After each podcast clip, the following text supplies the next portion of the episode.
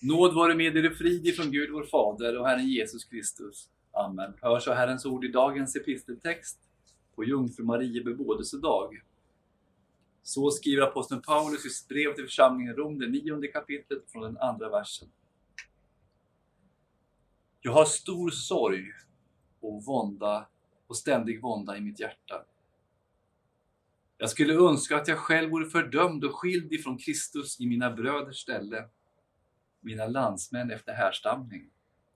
De är israeliter, de har barnaskapet och härligheten, förbunden och lagen, tempelgudstjänsten och lufterna. De har fäderna och från dem har Kristus kommit som människa, han som är över allting. Gud prisad i evighet. Amen. Detta är inte sagt som om Guds ord skulle ha blivit om intet. Ty Israel är inte alla som kommer från Israel. Och inte heller är alla Abrahams efterkommande hans barn. Nej, Isaks efterkommande skall räknas som dina barn. Det vill säga, Guds barn är inte de som är barn genom naturlig härkomst, men löftets barn räknas som hans efterkommande. Amen. Herre, helga oss i sanningen. Ditt ord är sanning. Amen. Varför är just du här? Varför är du här? Ja, men det är ju söndag, pastor. Kanske någon svarar. Ja, det är ju det självklara svaret. På söndag går man till gudstjänst för att höra Guds ord. Men om vi låter frågan gå lite djupare. Varför är just du här? Ja, då kan man tänka ett steg längre. Jag är här för att någon hade ett hjärta för mig. Din mor och far kanske förde dig första gången till det heliga dopet i kyrkan för att döpas. Någon kanske talade om att Kristus är vår frälsare i söndagsskolan. Vi kanske hörde det i vår vänkrets. Vi kanske hörde det bland släktingar. Vi kanske hörde det på nätet. Men bakom att du och jag är här brukar vara att någon hade ett hjärta för oss. Vissa säger att de har ett hjärta för djuren, ett hjärta för politiken. Eller så kanske man till och med säger att man har ett, ett hjärta som dunkar för fotbollen. Eller någonting sånt. Men tänk att du och jag är här. Är för att någon hade ett hjärta för oss. Just oss, han eller hon eller de ville att vi skulle lära känna frälsaren Kristus, Jesus och komma till himlen. Någon kanske säger, ja i mitt fall så handlar det om, inte om någon person utan det handlar om att jag satt och läste Bibeln och så kom jag till tro. Men också i detta fall så handlar det om att en eller flera personer hade ett hjärta just för oss. För profeter och apostlar hade ett hjärta för sina läsares frälsning när de skrev ner Guds ord. Aposteln Johannes han skriver i sitt evangelium många andra tecken som inte är nedskrivna i denna bok gjorde Jesus i sina, lärjungar eh, i sina lärjungars åsyn. Men dessa har blivit nedskrivna för att ni ska tro att Jesus är Messias, Guds son och för att ni genom tron ska ha liv i hans namn. Johannes kapitel 20, vers 30 och vers 31. Och I sitt första brev så skriver Johannes på samma sätt. Detta skriver jag för att ni ska veta att ni har evigt liv. Ni som tror på Guds sons namn. Tänk att bakom till och med bakom bibeltexten så finns det hjärtan som brinner för vår frälsning. Och ytterst är det Jesu eget hjärta för oss bakom det skrivna gudsordet. Jesus säger om sina apostlar. Johannes evangeliets 17 kapitel och den 20 versen. Inte bara för dem ber jag, utan också för dem som genom deras ord kommer till tro på mig. Tänk att det är någons hjärta, någons brinnande kärlek, någons innerliga önskan om vår frälsning och vår tillvaro i himlen som finns bakom att just du och jag finns här nu. Och ytterst att det handlar om Jesu eget hjärta. Vi kan vara säkra på att människors hjärtan har brunnit för din och min frälsning. Och då kommer ju frågan, har du och jag hjärtan för människors frälsning? Brinner vi inte bara för de som är redan troende, utan också för de som ännu inte tror? De som är på väg att gå evigt förlorade. Om någon ramlar på gatan här utanför, ja då är vi snabba att hjälpa dem på fötter. Vi gör ju så automatiskt. Eller hur? Eller om någon skadar sig, ja då kanske man tar fram plåster och förbinder hans sår. Om vi till och med skulle kanske se att någon är på väg att ramla ut för en brant, ja men då greppar vi tag i personen snabbt men hur agerar vi när vi märker att någon inte bara riskerar att skada sin kropp, utan också att gå evigt förlorad? Har vi hjärtan för de förlorade? Aposteln Paulus, han hade det. Han säger i dagens text. Jag har stor sorg och ständig vånda i mitt hjärta. Jag skulle önska att jag själv vore fördömd och skild från Kristus i mina bröders ställe, mina landsmän efter härstamning. I det tionde kapitlet säger han Mitt hjärtas önskan och min bön till Gud för dem är att de ska bli frälsta. Aposteln hade ett hjärta för Israels folk. Och skälet till att hans hjärta var fyllt av stor sorg och ständig vånda och att de allra flesta hade förkastat Kristus som världens frälsare. Det blir väldigt tydligt vilket hjärta aposteln hade för sitt folk när han i dagens text säger jag skulle önska att jag själv vore fördömd och skild från Kristus i mina bröders ställe, mina landsmän efter härstamning. Och här ser vi ju hur Paulus liksom utgjuter sitt hjärta för sina läsare. Det är så jag känner det. En beskrivning av hans känslor. Självklart var det ju inte så att han ville skilja sig från sin frälsare. Han har ju bara tre verser tidigare sagt att ingenting ska kunna skilja oss ifrån Guds kärlek i Kristus Jesus. Eh, vers, eh, kapitel 8, vers 39. Men det är ett sånt hjärta han har för sina landsmän. Och på samma sätt uttryckte sig Guds profet Moses inför Gud när folket hade syndat och hotades av Guds straff. Moses sa O, detta folk har begått en stor synd. De har gjort sig en gud av guld men förlåt dem deras synd, om inte så utplåna mig ur boken som du skriver i Andra Mosebok kapitel 32, vers 31-32. Samma nöd hade salmisten när han skrev i psalm 119 och vers 136. Strömmar av tårar rinner från mina ögon därför att man inte tar tillvara på din undervisning. Eller profeten Jeremia när han säger O, att mitt huvud vore en vattenbrunn och mina ögon en källa av tårar. Då skulle jag gråta dag och natt över de slagna hos dottern, mitt folk. Och vi läser om Jesus i hans sista färd mot Jerusalem.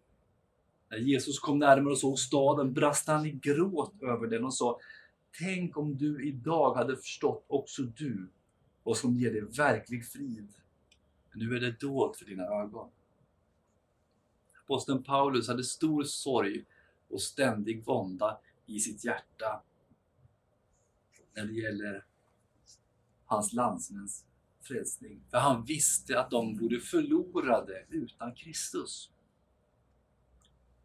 Det är alltså inte så som ni kanske har hört vissa sionistiska kristna eh, säger idag, att, att man inte ska missionera judarna för att de är redan Guds folk. Dagens text lär oss Israel är inte alla som kommer från Israel. Och inte heller är alla Abrahams efterkommande hans barn. Nej, Isaks efterkommande skall räknas som dina barn. Det vill säga, Guds barn är inte de som är barn genom naturlig härkomst. Men luftets barn räknas som hans efterkommande.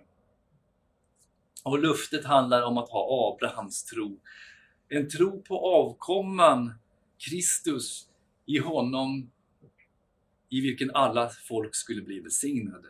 Israels barn inlemmades i förbundet genom omskärelsen och hölls kvar i förbundet genom tron på avkomman, säden, Kristus, han som skulle komma. Och deras tro hölls vid liv genom de påminnelser som profeterna gav i sina tal och i sina skrifter. Och genom offertjänsten som ständigt pekade fram mot det fullkomliga offret. Men när han kom, han som är det fullkomliga offret, Kristus, som offrats på korset för att våra synder inför Gud skulle sonas. För att ge oss förlåtelse. Då avvisade man honom. Och otron tar bort barnaskapet hos Gud. Ingen av oss är Guds barn av naturen. Vi är alla syndare, men Gud sände sin son för att frälsa oss ifrån våra felsteg, våra överträdelser och brott mot Guds lag. Det var därför han dog på korset och uppstod ur graven. Och därför har vi ingenting att skryta med inför Gud. När vi blev döpta så tog Gud bort Satans stämpel och satte sitt eget namn på oss vi är döpta i Faderns och Sonens och den helige Andes namn. Vi blir födda på nytt till hans älskade barn. Och han behåller oss som barn genom sitt heliga ord, genom evangeliet i vilket han påminner oss om barnaskapet. I Guds ögon äger vi Kristi rättfärdighet och kan säga, jag har ett heligt liv inför Gud. Därför att Jesus levde ett heligt liv. Vi kan se upp mot korset och säga straffet för mina synder är redan betalt. Han dog för dem och han passerade helvetet i mitt ställe. Han har uppstått ur sin grav och därför behöver jag inte dö, utan jag kommer att stiga ur graven på den yttersta dagen. Och allt detta äger vi, alla Guds barn, alla som förtröstar på Kristus, i alla tider, överallt aposteln själv hade blivit funnen av Kristus. Han hade fått tro på Guds son som vars blod renar från all synd. Och nu är hans hjärta fyllt av nöd för att han vill unna också sina landsmän samma glädje, samma tro. Hans hjärta är fyllt av kärlek gentemot dem som hörde till hans eget folk, judarna hur såg de på honom? De såg Paulus som en förrädare och en falsk profet. De hatade och föraktade honom och försökte, som vi läser i Apostlagärningarna, döda honom vid flera tillfällen.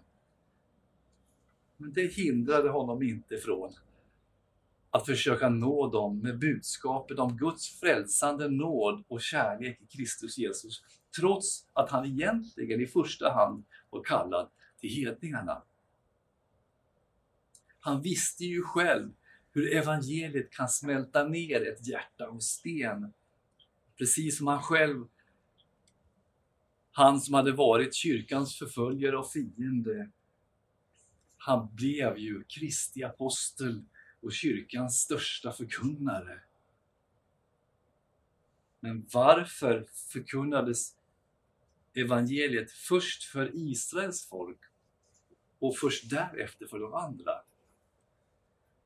Aposteln förklarar idag, de är israeliter, de har barnaskapet och härligheten, förbunden och lagen, tempeltjänsten och lufterna.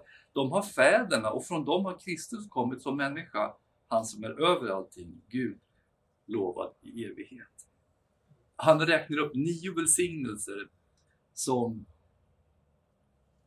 inget annat folk hade välsignats med. De är israeliter, det vill säga Gud utvalde Abraham, Isak och Jakob, deras släktlinje, för att genom dem välsigna alla andra folk.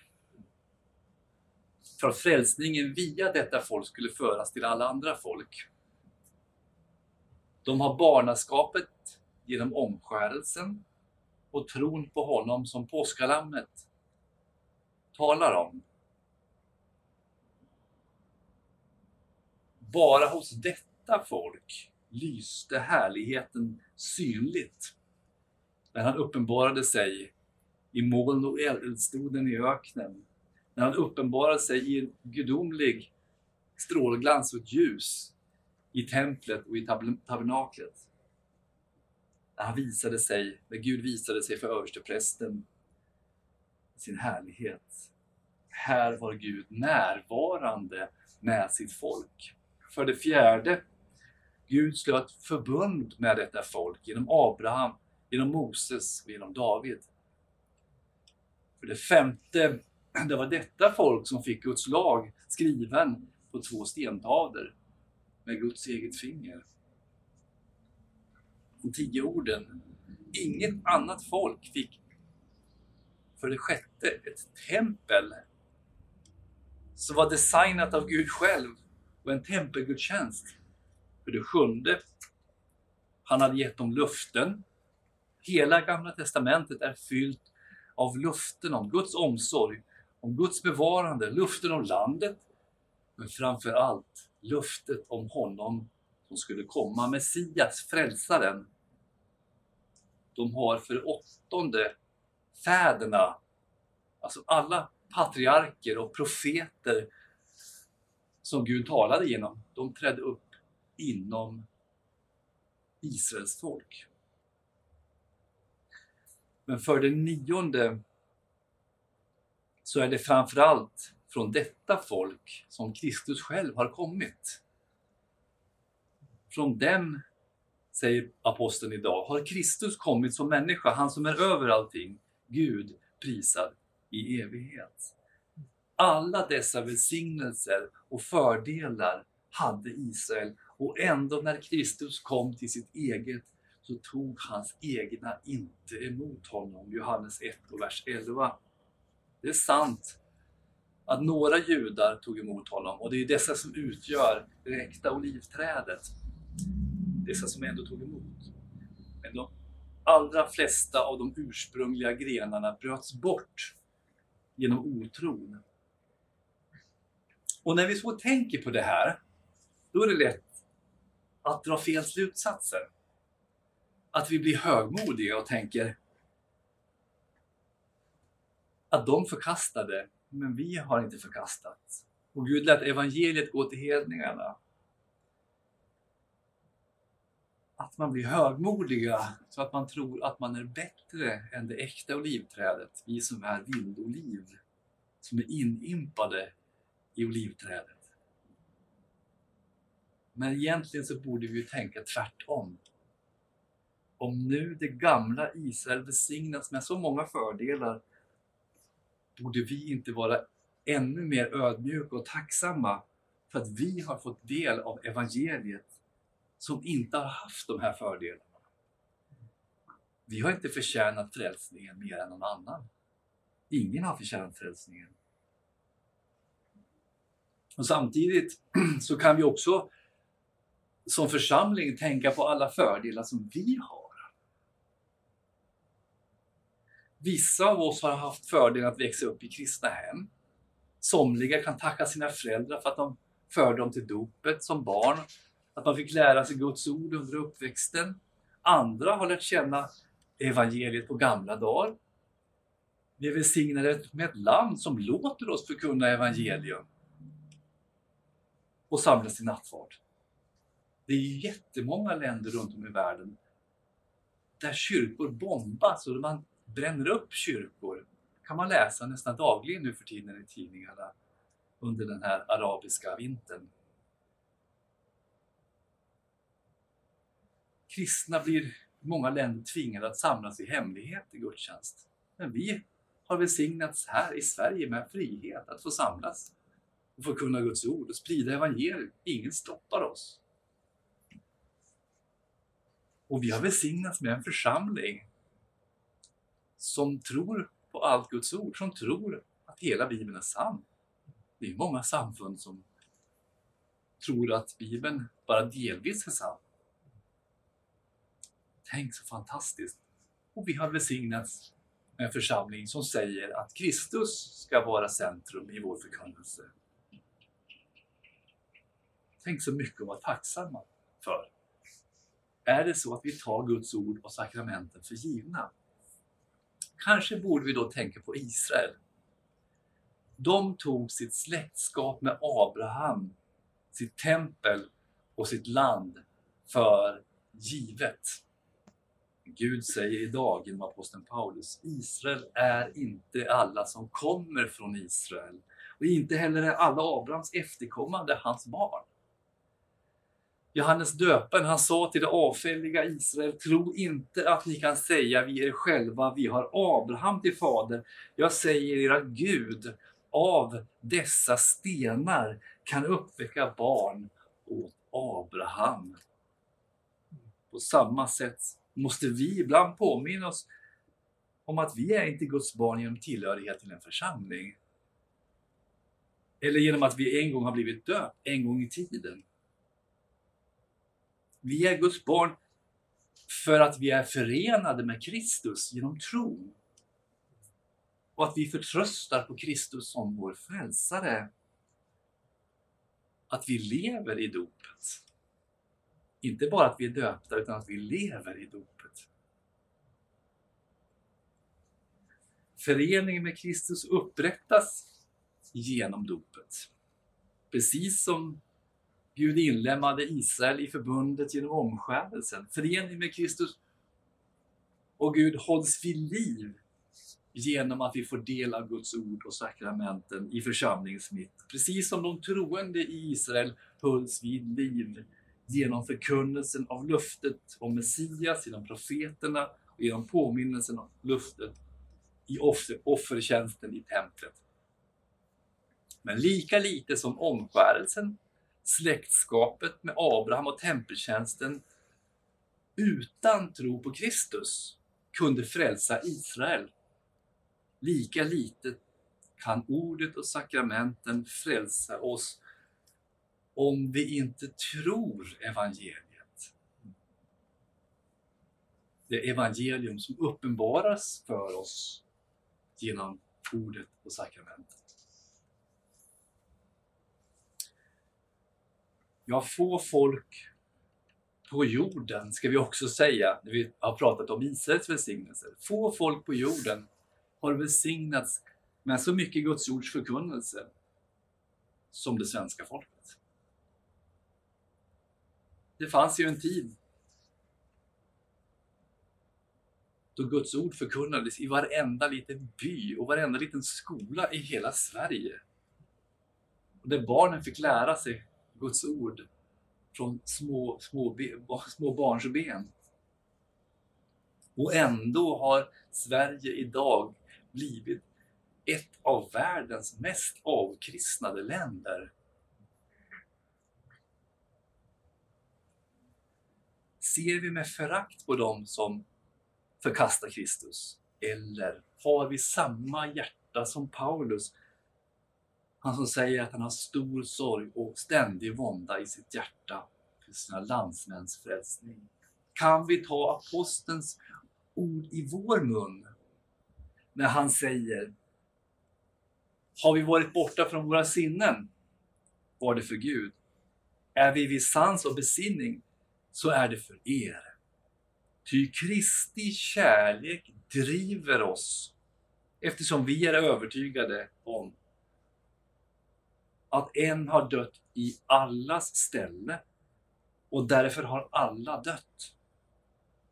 Och han dog för alla, för att de som lever inte längre ska leva för sig själva, utan för honom som har dött och uppstått för dem. Aposteln hade ett hjärta för människors frälsning, därför att Kristus hade haft ett hjärta för honom.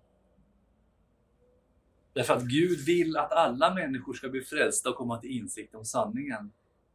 Ty Gud är en och en är medlare mellan Gud och människor.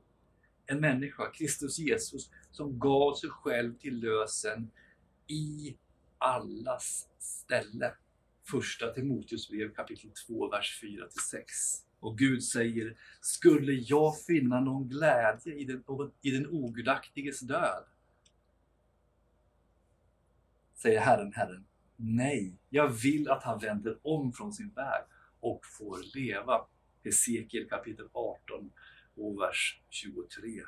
Samma glädje över evangeliet och nöd för de förlorade som aposteln hade borde driva oss att föra ut evangeliet till de som ännu inte tror, som vi idag sjunger i salmen. De är återlösta, sprid det ut. Att alla hört det före tidens slut. Amen. Låt oss bedja.